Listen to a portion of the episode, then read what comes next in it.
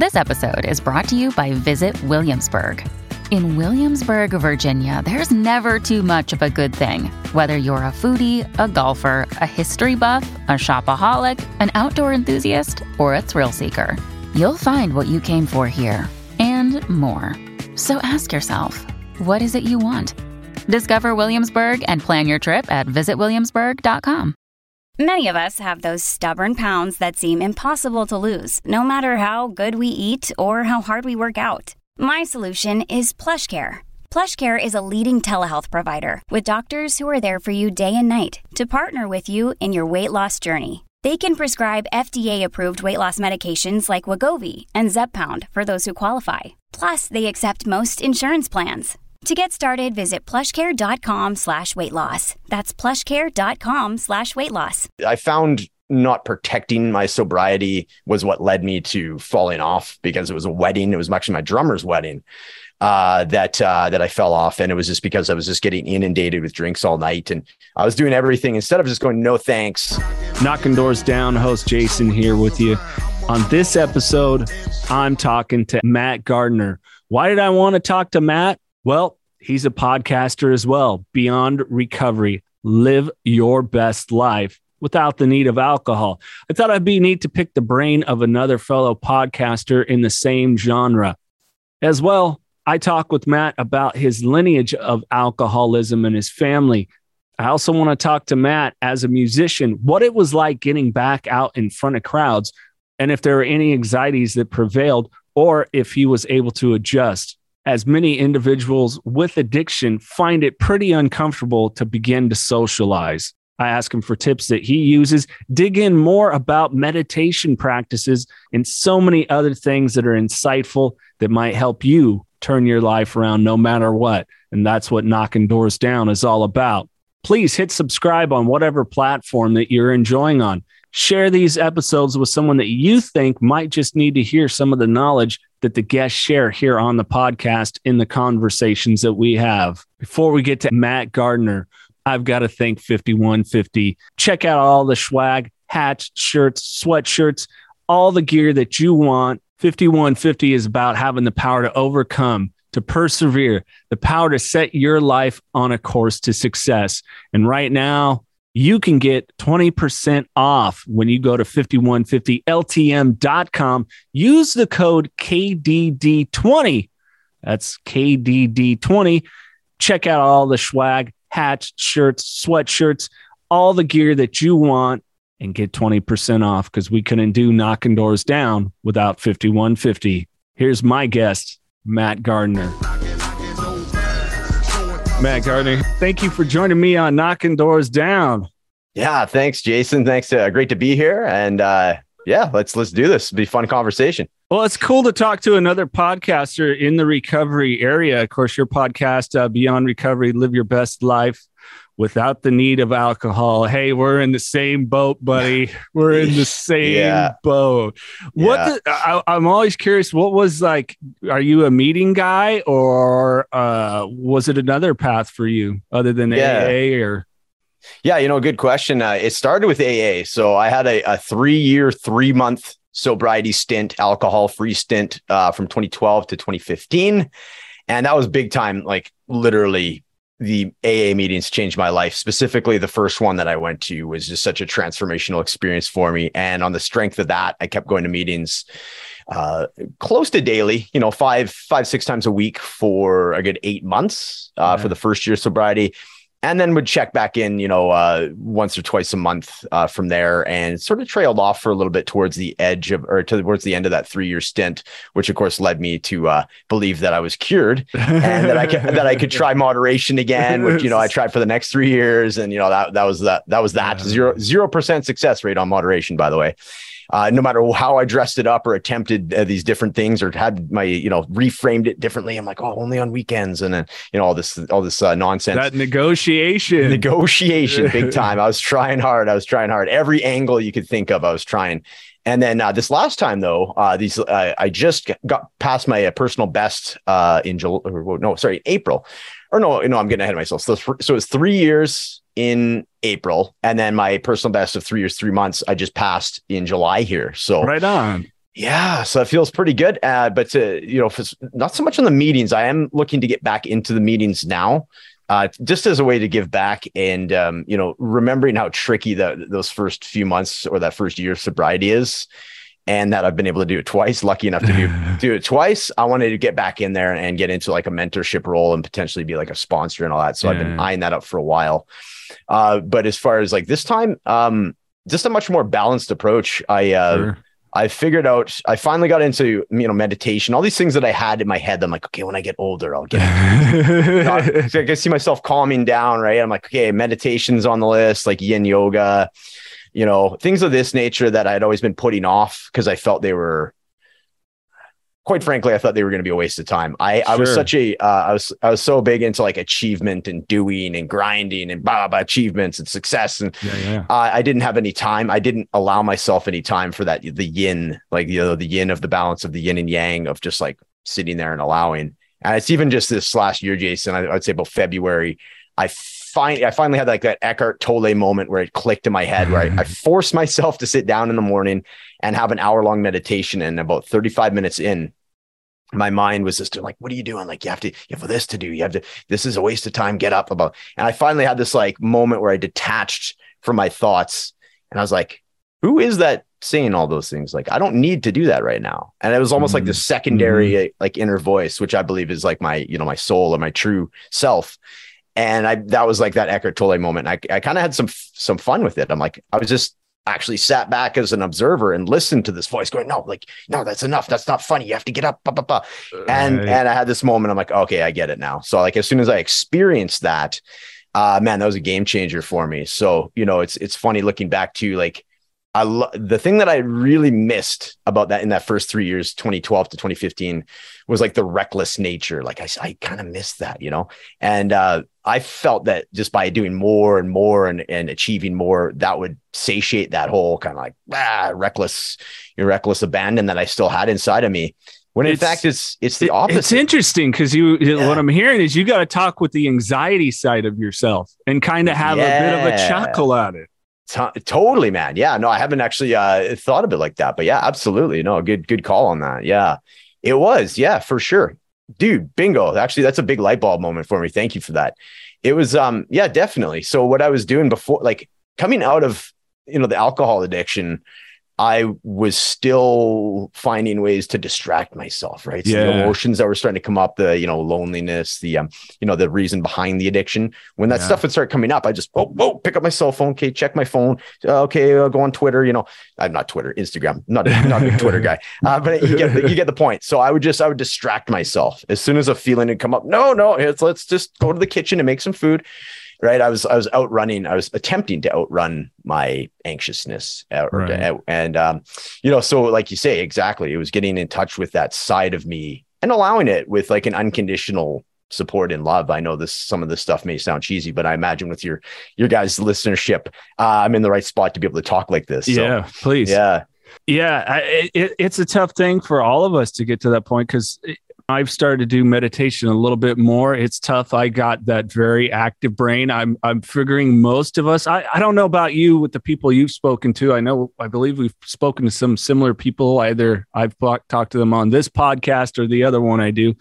Um, we've got a very busy, active brain, and a lot of us, you know, not to toot our own horns, but fuck it, let's toot our own horns. We're very intelligent people. We're observant. We take in a lot of information. We can be very empathetic, sensitive to environment, you know, all these things. And so for me, I'm finding it, I, I can do about five minutes before something it starts to invade. So I'm working on this shit.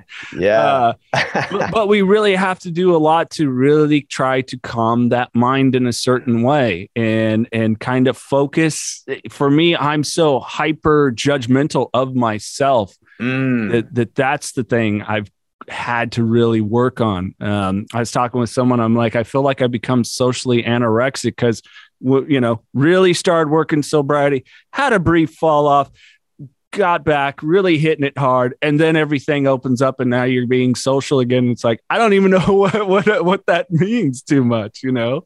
Hundred percent. I'm I'm finding that too. You know, like I'm. I it's funny. I had a conversation in a group, a sobriety group that I that happened, we were kind of the topic I brought up was like, what season of your life are you in? And I very much thought I was, I'm coming out of my spring, right? So this re redeveloping myself. I, I quit my job at 23 years. I'm, I'm focusing on, you know, sobriety recovery coaching and, and yeah. some of these other things that I'm doing. So now I'm feeling like it's, it's the perfect timing. It's with summer corresponding with summer. I'm feeling like I'm in my summer of my life right now or a, a, summer in my life.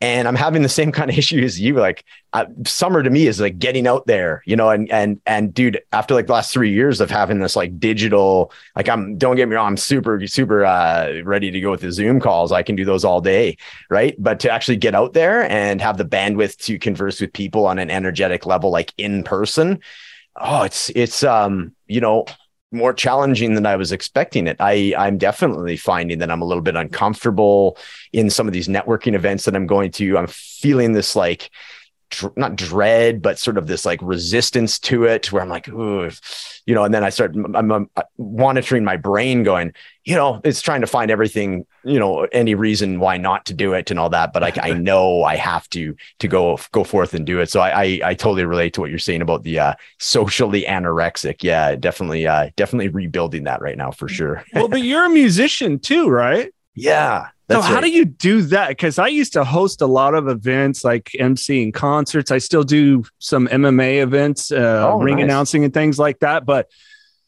how do you as a as a musician you know people oftentimes i'm good like people are like you're comfortable up there when you're ring announcing or whatever it's like yeah when i step out it sucks how right. do you kind of deal with that? You know, people coming up, oh, great set, man, or can I buy you a drink? Uh, I don't know how much yeah, that happens. That you know that does. Um, you know, for the, the longest time, I would just say I'm not drinking for tonight, and now I'm just completely open about it. Everybody right. in my inner circle and in my area, uh, you know, knows my community knows that I'm a, not a drinker. Um, and if you, people ask, it's and I still, you know, get the odd person like, no, you can just have one. I say, you know what, it's just easy to just turn. There's enough people around that I can just navigate it, really turn around and thanks, and get and get away from them, right? So, um, but yeah, it was a different, a different thing for sure. Um, you know, the first time that I was doing it, it was all about the uh, oh no, I'll, I'll have a drink afterwards, right? Uh, betting on the fact that everybody be inebriated enough afterwards that they're not going to notice. And generally speaking, that worked. Uh, and now I'm just, you know, I, I found not protecting my sobriety was what led me to falling off because it was a wedding. It was actually my drummer's wedding uh, that uh, that I fell off, and it was just because I was just getting inundated with drinks all night, and I was doing everything instead of just going no thanks. I was like pretending, you know, so I'd take a shot and like water the plant behind me with some tequila, just like oh, pretend I'm doing it, you know. And then finally, by the end of the night, I had a shot, and that's when like just brain chemistry. I was like, oh, I kind of missed this, you know. grab a Corona, and then you know that is that's the end of that. So yeah, it, has been it's been tricky. Um, but as far as like the we haven't actually played a live show in a couple of years. Uh, mm. We've hmm. been keeping like up here in Canada, it was pretty uh, pretty locked locked down for for a while yeah. and um, we've just been doing like facebook lives and and honestly now that we're kind of used to doing these like live performances out of our home studio it's kind of like, ah, you know, I, I, didn't really miss the whole packing up at 2 a.m. after the show was over and all that. So we're in no huge rush to get back. Plus, you know, the uh, we're kind of at that age, like all everybody in the band's got like young kids now. I mean, except for me, but uh, you know, the other two fellas have uh, young families. So kind of feels like that rec hockey league where we get like a little bit of ice time once a week at like eight or nine at night. Right. But luckily, we've put all this time in 10 years as a band. So we have this equity so we can just show up you know do our thing. There's it, we're on the same wavelength. So you know that's that's that's super cool about that. But yeah it's things are different for sure than they were like two or three years ago for sure with the band. Our next partner has a product i use literally every day. I started taking ag1 because i wanted better gut health more energy and to optimize my immune system if you're like me, you hate popping pills, taking vitamins, well, I wanted a supplement that actually tastes great, and I wanted to see what the hype was all about. So, what is this stuff? Well, with one delicious scoop of AG1, you're absorbing 75 high quality vitamins, minerals, whole food source superfoods, probiotics, and adaptogens to help you start your day right. No matter what your lifestyle is keto, paleo, vegan, dairy free, or gluten free AG1 can work for you. Plus, it contains less than one gram of sugar, no GMOs, no nasty chemicals or artificial anything, while still tasting good.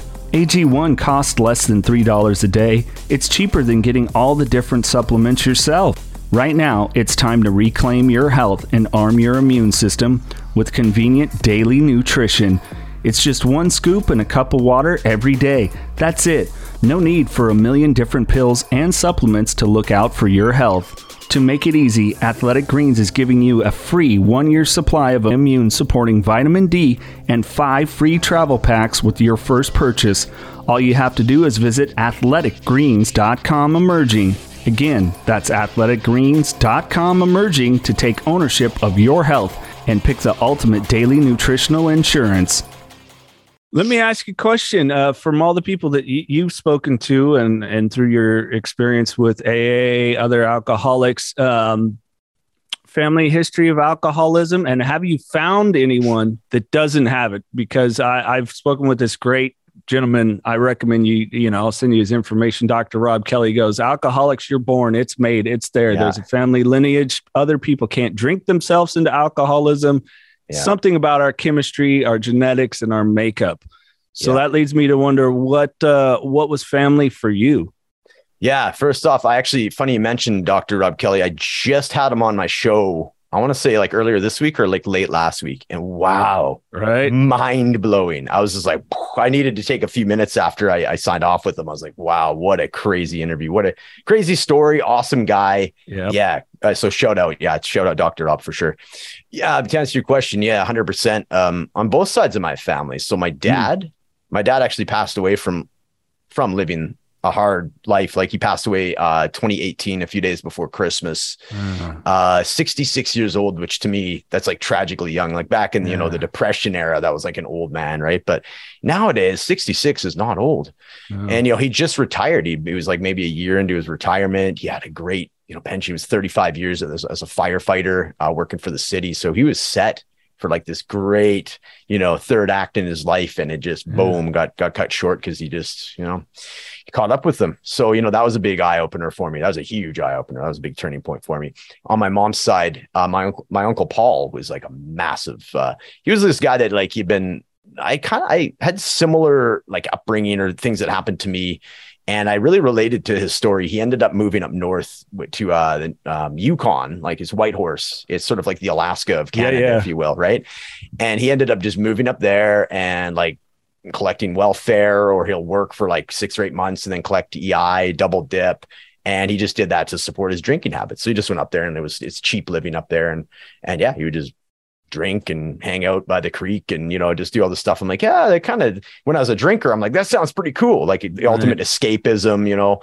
So yeah on both sides i remember when my dad and my uncle paul would would get together you know in the other room even from like five years old like the volume and everything the music could get turned up they'd be yelling at each other but like laughing too. And i'm like what the hell is going on in there? Right. go in there and they're like, "Hey, Matt, come here," you know, give me the the beer and you know have the one sip. That was my first sip of beer at whatever five or six years old. Shit. And they're like, yeah, that's gross, and then they laugh, right? And that whole thing. So yeah, that was that was big, man. And uh, you know, so on my dad's side, it was like my dad's dad, my dad's dad's dad, and like their grand, both the sides on both sides, like the mom and the dad, Irish of descent, very stoic, very just work hard, come home, have some like scotch or whatever, right? Right. uh, daily drinkers and yeah dude it was it, it is big it was big and that was actually um yeah that was my turning point was like my dad what happened with my dad I, I you know i continued to it was very much in from the back of my head it was starting to get into the foreground again of like hey time to clean up here. And it was actually on my on my way home to my dad's uh, celebration of life.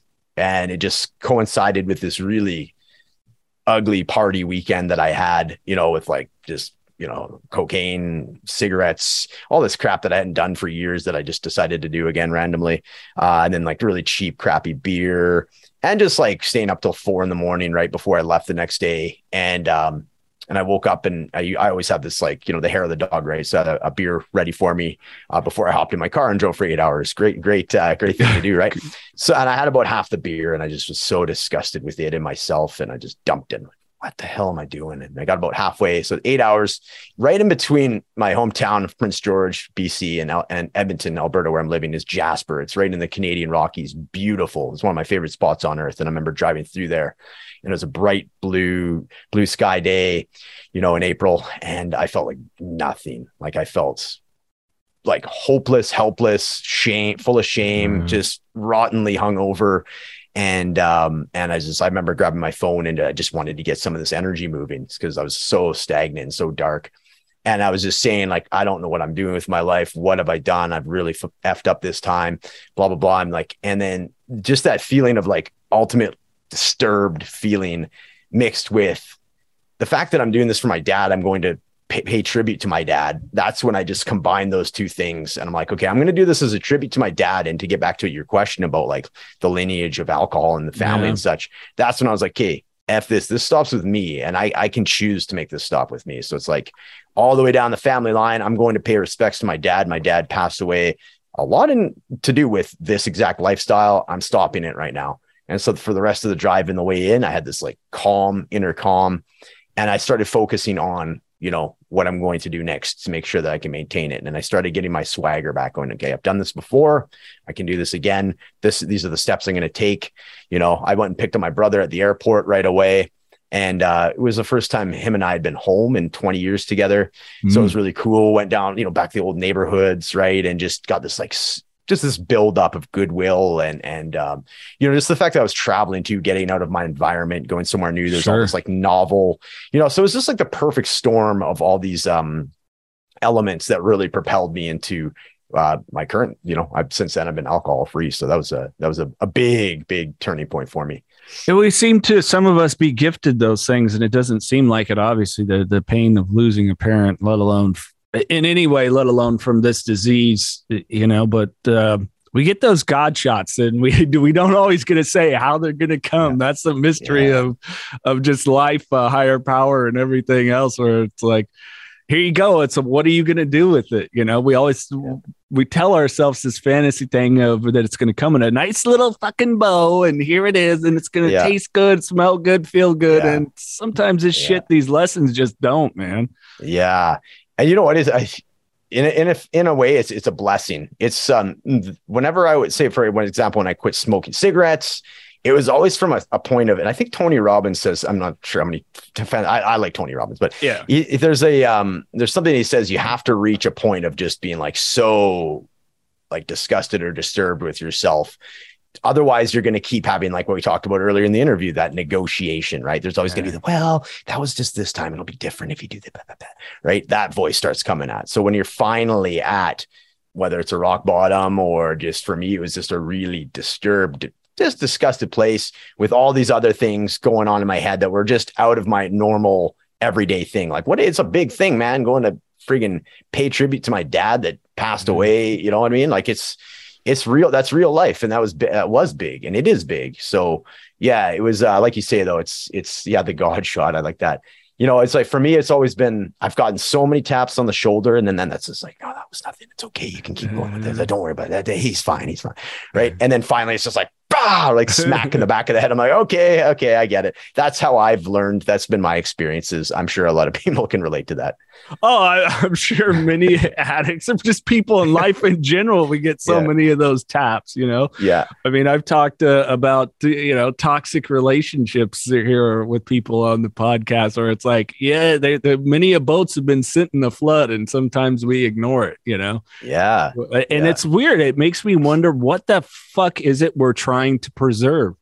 What is it we're trying to preserve? Yeah. A, you know, because it's yeah. crazy to me when you're talking about your uncle he loved booze more than anything else that he's just willing to go and do and live and surround that that lot it was his life everything else yep. was ancillary yeah it's the banana sandwiches thing about addiction mm-hmm. it's, it's just like when we sit back and look and i'm maybe you've done this when i've journaled it's like why would I do that? You know? Yeah. I, I mean, oh. I could, I, I remember I was drinking while I was driving to my grandma, one of my grandmother's services. And this is a mm. four hour drive. And it's like, what the fuck is wrong with you? You know? Yeah. Oh, for sure. I'm, I'm glad you brought up journaling. That's the best way to, to get something out of your head really um, analyze like your inner dialogue. You know, I, I, read that. I'm like, wow, am I actually saying that kind of stuff to myself? And I realize, yeah, I am. That's mm-hmm. kind of brutal. I got to change this. I, you know, so yeah, interesting. And to reflect back, you know, and that kind of thing for sure is like, yeah, journaling is amazing. Glad you brought it up. Well, you do coaching work too with people now. So, what are some of the things eh, you know that maybe you implore? Do you approach everyone different? Do you kind of lay out some groundwork stuff for them? and and say, hey, here's where we're going to start, and then as I get to know you, we're going to branch off in different ways.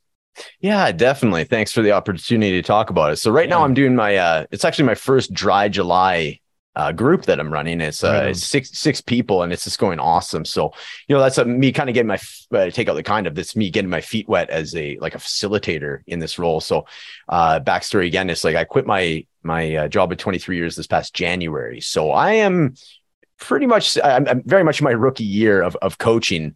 I had got all my certifications. I took six month leave of absence last year and just life led me down this coaching path. I enjoyed doing the mentoring at my previous mm career and then just combining it with my experience my life experience that being you know cleaning myself up and such. So it just just so happened to that's that's the way the universe has uh, has led me. So yeah to get to your question yeah so i have what i've the program that I'm running right now called Recovery Roadmap has like it's a 30 day online course that you can sure. take. So it's five minute videos each day. And it base it's uh the modules are based on there's like the uh sobriety toolkit. So things you can constantly go back to. So like if you're having uh you know cravings for example like watch this video and it'll just you know help, mm. help speak to that. Just reminders along the way right? So there's the uh the sobriety toolkit inner dialogue upgrade i, I call it. So it's all about uh, inner dialogue obviously and, and improving it how you're really monitoring how you're talking to yourself. If you're being derogatory if you're being judgmental like you mentioned being hyper judgmental with yourself. And that's where journaling comes in too. It's like write that stuff down and proofread it and just go wow. It's like it, it really hits home how much mm. you're how derogatory I can be to myself. And then just changing that right? So instead of talking in like i can't do this okay well don't focus on what you can't do. Don't focus on the pink elephant you're going to focus on the pink elephant. It's like a so what are you going to do? What can i do then? Start focusing on that. And it really changes the uh the energy in your body right? Yeah. so it's that's a big uh a big part of it is the inner dialogue uh, cleaning up the way that you speak to yourself, and then as a result, you're going to clean up the way that you speak to people in in your, the relationships in your life. You know, and getting into um, yeah, the one-on-one coaching I do is uh is very much based on I like how you mentioned it's like depending on the person. I view it as like you know how nuanced like personal training has gotten yeah. like there's so many different like layers of okay nutrition and it really it's it's even from like 10 years ago where it was just like okay this is the way to do it it's a catch-all for everybody. It's yep. it, I view recovery very much like that as well. It's very nuanced from person to person. So I I have the framework within this th- the 30 day course where there's some like fundamental sort of the pillars of, of your recovery sure. and, and, good things to kind of go back to and they'll stay evergreen you're going to continue to go back in and dip into it but when it comes time for coaching all I do is observe and and um, ask questions essentially. And if I ask enough questions, um, in an objective way. I don't want to be a leading question because I don't want it to be like my interpretation of it. And I'm like, okay, I'm thinking what you're saying is this. And I'm literally just going to ask enough questions that that person opens up and says it and convinces themselves of what they need to do. Because that's where you get the results, right? If if yeah. somebody uh, can come to their own terms with it, and then they think it's like their idea because of the amount of questions you've asked, and they're like they have that light bulb moment. That's that's where it's going to stick and it's a, it's it's fun for me because it's like sometimes I can I can think where it's going to go, where it's going to end up, and then by the end, it's totally gone somewhere different. So I'm very glad that I, you know, reserve myself to the fact that like no, you know, take take me out of it, take yeah. my own personality out of it because it can, and then it's uh it's great. It's uh there's a, the the type of uh, coaching I do is called story work coaching. So it's all okay. about like it's like a narrative therapy essentially where you you'll put um you know a traumatic situation or a situation that you view as like a, a landmark in your life that led you to drinking or perhaps uh, a, a, drinking incident or whatnot. You put it up on a google doc. So you type it out and i check in with you um, energetically. So we drop into your body. So okay energetically how did that make you feel? And so if somebody's still really in the story they're going to Hmm. Okay, I'm feeling anxious. I'm feeling tight in my, you know, there's going to be some uh some physical triggers. Okay, so get that. So then we start getting some breath into it. So we breathe. There's a bit of breath work that's involved in it as well. Uh, so then you read it out loud. Okay, and then you're going to see what the difference is between you reading it out loud versus you typing it. And oftentimes there'll be a change in in energy. Um, there's going to be a start to be get a little bit more objective to the story. There's going to be like a wow, I can't believe again like those moments we talk about with journaling. Like wow, I can't believe I actually typed that. That's yeah. not how I feel, but apparently that is how I feel, right? There, so you can kind of start seeing this disconnect or this di- uh, the co- cognitive what is it cognitive dissonance whatever it is yes the, yeah uh, that um, that that occurs right and then that that's when you can start having this these aha moments and then the third time you read it is at about 70% speed so I, I find that people when there's like an uncomfortable part of a story you'll read over it really quickly sure so you, just, bah, bah, you don't want to rush through it so this allows the emotion to really come up and that's when you can figure out where the trigger sentences the trigger words are for people right yep. And then from there, after we do the check in with that as well, I break the story up into like sentence by sentence, and you get a big, deep abdomen breath between every sentence. And that's when the magic happens. That's when you can start seeing if there's somebody in there that you've projected, you know, are vilified, or there's a bit of a victim mentality that's mm-hmm. come off of an external circumstance.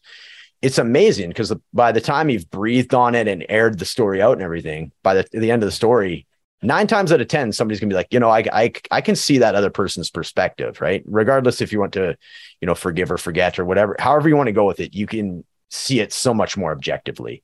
Sure. And as a result, you have this nice, just genuine release of the tension that you've been carrying with the story. And then just to top it off, we'll take any sentences of again of like negation, like I couldn't, I didn't feel this way. Okay, how did you feel? And then we turn those into affirmations. So by the end of the coaching session, you have five to 10 affirmations based on your words, your story that have just, we've plucked out a couple words, taken like a negative charge, brought them into like a positive charge. And then there you go. Those are your affirmations for the next week or month or whatever. Take a picture of it. And then just when you're having those moments where you're feeling those feelings of stress and anxiety, bring out your phone, say those affirmations to yourself that were based on the story that you've reframed. And uh, yeah, it's it very, very, uh, very good success rate with it. I've found it for myself uh, when I went through this uh, the coaching certification to get uh, get this particular coaching style under my belt. It was like I've been doing like ten years of counseling, and just a couple months of doing this with with my mentor. Uh, with this was just like it was like fast forwarding all those 10 years just like so quickly. So to me, my personal take on it's like so much more effective than than counseling or anything else. Sure. that might upset some people, but that's you know that's my personal experience. So I, I, can I can speak to that. Well, it, yeah, it depends on what counselors you get. Sometimes uh, some of some aren't the right fit. Yeah. It's okay to change. Right. The Knocking Doors Down book shares all the history and inspiration behind the Carlos Vieira Foundation and how it all started. All proceeds from the book benefit the Carlos Vieira Foundation's Race to Be Drug Free campaign. So, what's that all about? Through the Race to Be Drug Free campaign, Carlos Vieira Foundation raises awareness about drug abuse, donates to drug free programs, and brings drug free speakers into schools to educate youth. The Race to Be Drug Free campaign's main program is the Gloves Not Drugs boxing program. This program is completely free for kids between the ages of 8 and 17 to learn discipline, strength, respect, camaraderie, and the art of boxing. The program was created to keep kids off the streets, out of gangs, and away from drugs. For more info and to get involved, check out carlosvieirafoundation.org. It, it, it sounds like an interesting part of the, the transformation. And, and it's not just for us addicts, alcoholics, it, so many people need to be pulled out of a, a state of victimhood and apathy. And yeah. it sounds like a really good way to take that victimhood, turn it on its uh, upend it, and take a look and empower yourself. Because really, it's we've got it. I mean, I don't know any.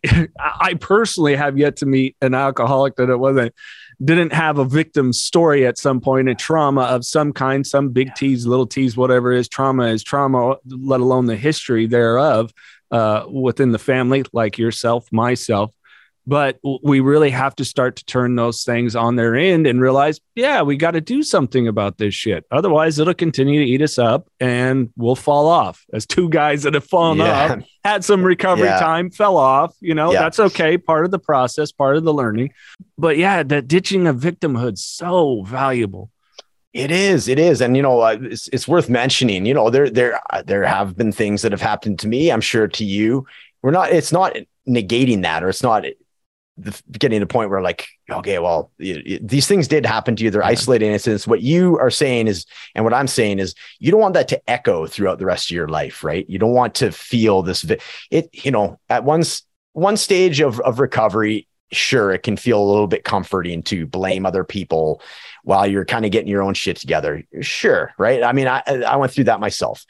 And some is some, you know, it's easy to it's it's somewhat comforting. It's, it's within a comfort zone to be able to blame somebody else or blame something for your life not turning out the way that it does. But you said the exact word that I was going to say, empowering. It's so empowering to be able to uh, flip that story on itself. And like when we talk about projections, it's uh yeah, you got to be ready for it because projections will like smack you right in the nose when you're saying like he makes me feel this way.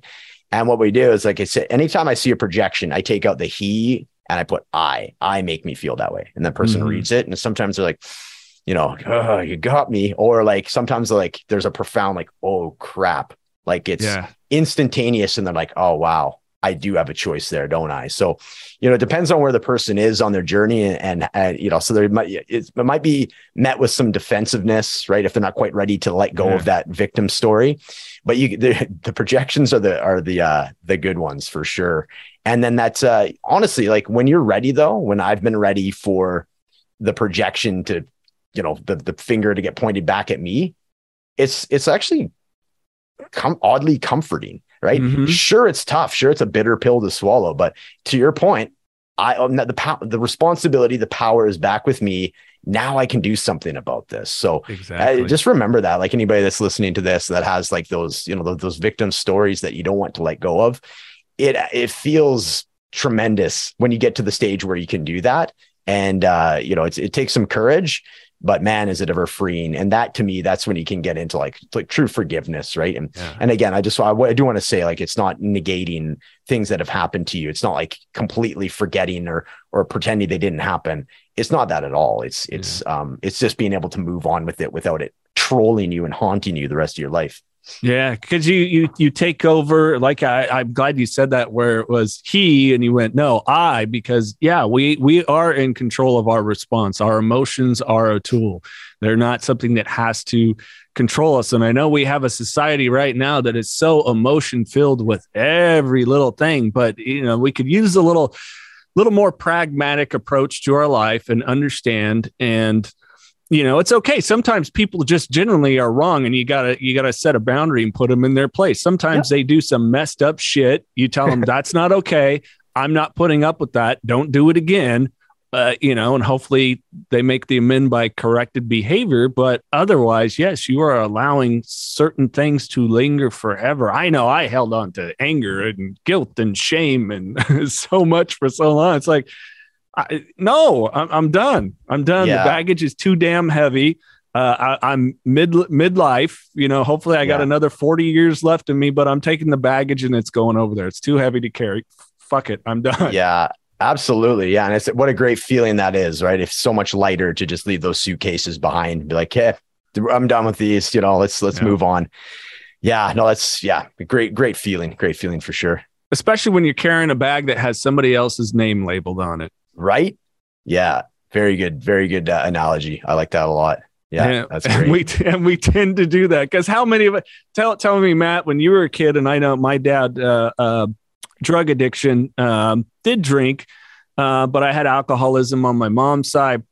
Yeah, I never sat there as a kid when I was fantasizing about the life I wanted that I was going to go down. That the priority for me was how was I going to figure out to how to drink at the end of the day? You know, mm, right? It wasn't there. Yeah. Isn't that yeah? And isn't that funny how that just sort of well not not not funny, ha ha. I'll put it that way. it's curious that it hmm. yeah, hmm, right. It's uh, it's very curious how that that gets on top of you, isn't it? Because yeah, it's um in fact, when I was a kid, I would have been kind of judgmental have been like oh man like why is you know why is dad like that or like why is is you know his oasis uh from away from work is having a few drinks you know it was odd to me and then for it to mm-hmm. For me to literally just become that. And it was just gradually over time right? It, you know it's start starts off quote unquote harmlessly enough in in with some drinks in high school and in playing in a band back then and thinking that's cool to be like, live the rock and roll lifestyle to you know living out on my own in my early 20s and then before you know it it's like four days a week become i'm a daily drinker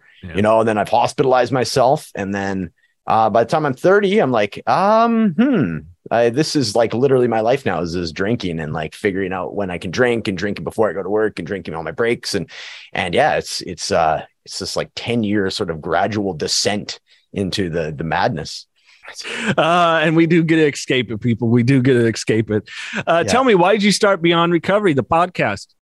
Yeah, you know, so I've been in in uh, this is when I was in my previous life or my previous career um, I always I had a bunch of stuff on the go. Like I play in a few different bands. I had a couple podcasts, and I found when now that I'm doing this this new venture, I need I felt the need to like bring everything together because mm-hmm. I had so mm-hmm. much divergent energy. And if I'm going to be a successful entrepreneur, I need to have everything moving in the one direction. I very much felt like I still had two lives. I'd always had like a split personality, split life with my drinker and my my work, you know, work Matt versus uh, you know, at home drinking Matt, right? And they kind of there was obviously some overlap, right? But it felt like very much like two personalities, two uh two lives. Sure. And uh and it's starting off my entrepreneurship um, you know, stint here it still felt like that. I had all this stuff on the periphery that was like great for releases while I was at my previous job, but I'm like they aren't really tying in together with this this thing that I'm I'm trying to get off off the ground here. So that's where I was just like, okay, I have my energy is too all over the place here. I got to bring everything together and it's all got to get moving in the right direction. So anything that was on the periphery, um, I have basically I pa- either paused or cut out of my life entirely. I had like a few different podcasts, a music podcast, uh, one of the great outdoors, like a camping podcast, all these different things that I enjoyed doing at the time, sure. but they weren't serving me anymore. So I just, I cut it. I'm like, well, okay, I got the podcast experience. Let's get into the recovery game because that's what I'm going to be doing. Ties very much in with my brand and all that. Great work, great way to network and talk to folks like you and get my name out there and then have, uh, you know, have you come on my show and just create this community because there is such a wonderful recovery community. Yeah. And I found that out very quickly quickly. It's like incredibly supportive. Recovery people are awesome to talk to. Um, there's literally everybody is supporting everybody, and it it doesn't come off like inauthentic. Like you know, as soon as I'm off, you know, people are stabbing in the back or anything. It has a way less competitive nature. Like there legitimately is people that are just as soon as you're part of somebody's community you're like it's it's you're together yeah. there's this unity so uh, which was missing a missing element for me i always felt again very fragmented with all the other things i was doing so it was like you know it was it was coming home in a lot of ways it was um you know i i had been it, it was challenging for me to put my story out there when I was in my previous career. So, because I was always hiding it from mm-hmm. certain people how much I actually drank and um, I was very protective of it. And now, as soon as I, it was like permission. As soon as I quit that job, I'm like, I can be 100 percent myself, yeah. genuine now. So part of that was starting the podcast, so that I can start my story. And you know, it's just it's so powerful. The creating for me, the number one thing is connection, right? Like the, the that whole TED talk uh, changed my life. The opposite of addiction is connection. I was like, like light bulb yeah. moment for sure. So as soon as I heard that, I'm like, so that's what it's all about, man. So that's like me even like five years ago like i wish i knew of uh, some of these recovery podcasts because i i was still fearful about going back to the rooms because i've been so it'd been so long since i'd been sure. there and i was sober curious you know uh, this, these moderation attempts were really wearing on me and I, I, really wish there was a, a, podcast that I could have listened to because I was looking for like, is there like live AA meetings that you can just kind of be a fly on the wall? I couldn't find anything like that. And for whatever reason, this was probably 2015, 2016. I there was just there didn't seem to be any of these podcasts. And now there's like an abundance of yeah. like so many. there was which, now there right? is. And now there's a bunch, right? And which is awesome, right? So and that's what that's what it was. So I I just I knew my experience level and all that. I have the gear, I'm ready to go. And it was just a matter of just getting everything together instead of having all this like hot air balloons everywhere and all these different trails that I'm kind of traveling and just getting in on into one, you know, one cart and just take the cart down the one trail. So that's that's what it's all been all about for me. I love it, man. Hey, if uh, people want to find out more about you, Matt, and the podcast, your coaching work, how can they find you? Yeah, thanks, dude. Uh, so recoveryroadmap.me that's both my website and my uh, my Instagram handle. I also have a, a YouTube channel, uh, which also has like some of my music, the sound therapy, sound healing stuff, and um, some of the other uh, projects I have going on. And that is uh, Matt Gardiner Live. So the YouTube channel is Matt Gardiner Live. I also have a Facebook uh, live channel. That's same thing. So Matt Gardiner Live and recoveryroadmap.me. All right, Matt Gardiner, here we go. It's time for some random questions. You can Yes. have dinner with one person. Who would it be? They living or not? Oh, living or not, uh, Albert Einstein. Why Albert? Oh man, just I, I love his co- combination of science and he's like very artistic as well. So he's got the whole brain thinking going on. Seems like an incredibly interesting person. I agree. He he he- it's it, he seemed to have an understanding of science fiction as the possibility, you know, that imagination. Yeah, that even though there was factual stuff and mathematical formulas and things, but it was that idea that there, that, you know, there is something more. Yes. Yeah. Absolutely. That's a good one. First time we've ever got him. I would totally want to ask him about his his moral state in the Manhattan Project. You know, Oof. like Yeah, oh yeah, fair enough. Fair enough. Yeah. Oh, Yeah. Yeah. anyways, uh, superpower. If you could have one superpower, what would it be? Ooh, time travel. Really? Yeah. Yeah. Why? Where would you go? Where would you go Uh, first? So, you know what? The, yeah, this is kind of funny. Uh, first thing, I go back to 2013 and buy up a bunch of Bitcoin.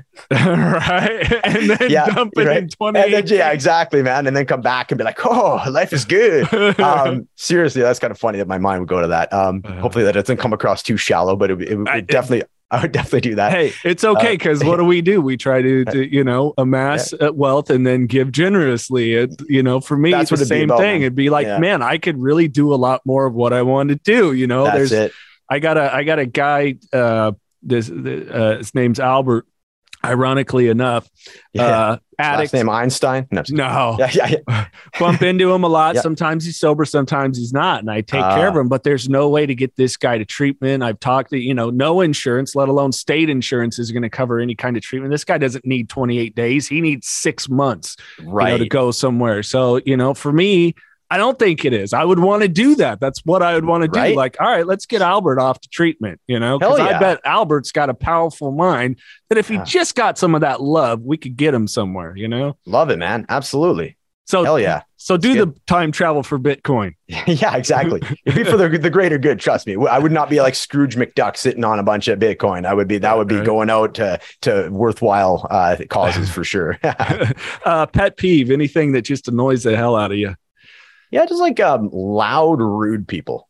Uh, Yeah, just kind of like that. "Meh," have that like meh, feel like that. "Meh," You know, like the person in the grocery store that's like being rude to the cashier and has that like gesture, like "Meh, "Bah, this is supposed to be four ninety nine. Like that, people like that. yeah, that just blanket it with their bullshit. Right. Totally. Yeah. Decorate it in bullshit. yeah. Um, any uh any desire to maybe write a book? Yeah, I do. So I have like a, a, a small ebook that I, Okay. I I created. It's it's called Recovery Roadmap.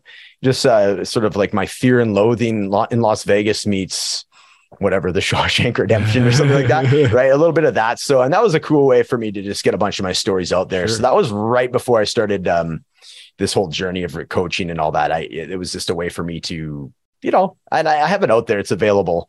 Um, so, but yeah, to do a, a complete book, yeah, that'd be that'd be awesome, man. I would love that. All right, last one. Uh, you're on a deserted island. Whatever reason, you can have a movie with you, and you can have one musical artist, be it an individual band. Uh, what are they? Oh, that's a very good question. So, one movie to watch. Am I going comedy or am I going to go serious? I, you know, I, I just say The Matrix. I love The Matrix. So much, uh, so, so great, such a great movie. Uh, one artist to listen to. Uh, Neil Young. I'll go with Neil Young. He's Really? got such a wide variety and body of work. So I would be, yeah, be able to, you know, that's 40 years worth of music I could listen to. It's always interesting to pick a, you know, ask someone that is a musician, like, who do you take? You know, Right. Yeah, yeah. Yeah. He's he's my favorite. He's kind of like to me, he's like the Stephen King of of musicians. Just like such a pro like so many, like so many releases over the years, such a huge body of work, kind of a weird dude, Yeah. kind of cr- kind of creepy in a way. Yeah. So he's kind of like Stephen King to me in, in as a, a musician. That's funny. I've tried to get my kids their um they're both taking uh, one piano, one violin. So they've this classical kick. But when I throw on different rock music, every time Neil Young comes on, my daughter, especially rocking in the free world, Dad, come on, change that. I'm like, come on, this is one of the greatest like rock, it is like protests, like just hell yeah, of, like you know, screw the yeah. man kind of things. And yeah, no, they're not into it.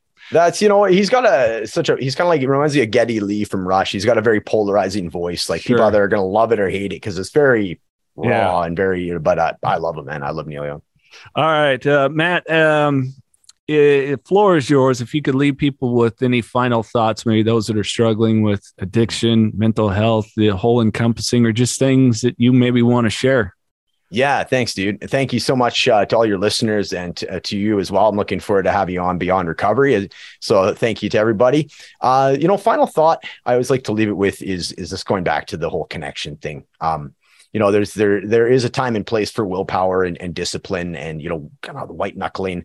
Uh, I, I don't recommend doing that for a sustained period of time. I recommend getting into a community, finding a mentor, finding a sponsor, uh, getting into some rooms, getting into some uh, subreddits on Reddit, getting into the Instagram sobriety community, whatever that looks like for you, whatever your comfort level is, whatever your comfort level is, just beyond there. Just mm-hmm. push yourself out, put yourself out there a little bit, and just remember you're not doing this alone. Connection is just massive and incredibly crucial for uh, for you and your recovery and sobriety. And uh, other than that, if I can do it, you can do it. And I wish you all the best, and I love you all. 5150 is a lifestyle. We believe in pushing yourself, finding your passion, knowing your dreams, and working hard, and always striving to make those dreams your reality. We believe life is too short to sit back and say, What if? Go after it, grab it, and make it happen. Being 5150 is committing to that long, hard road. That road you know is going to be tough, but the most rewarding. That's living the madness. That's 5150. If you're living the 5150 lifestyle, then celebrate by rocking the goods. So listen up, there's a special deal for listeners of Knocking Doors Down. Go to 51fiftyltm.com and enter code KDD20 and receive 20% off your purchase. That's 51fiftyltm.com. This podcast contains the views and opinions of the Knocking Doors Down hosts and their guests to the show. The content here should not be taken as medical advice. The content here is for informational purposes only. And because each person is sharing their unique perspective, please consult your healthcare professional for any medical questions. Views and opinions expressed in the podcast and website are our own and do not represent that of our places of work. While we make every effort to ensure that the information we are sharing is accurate, we welcome any comments, suggestions, or correction of errors. Privacy is of the utmost importance to us.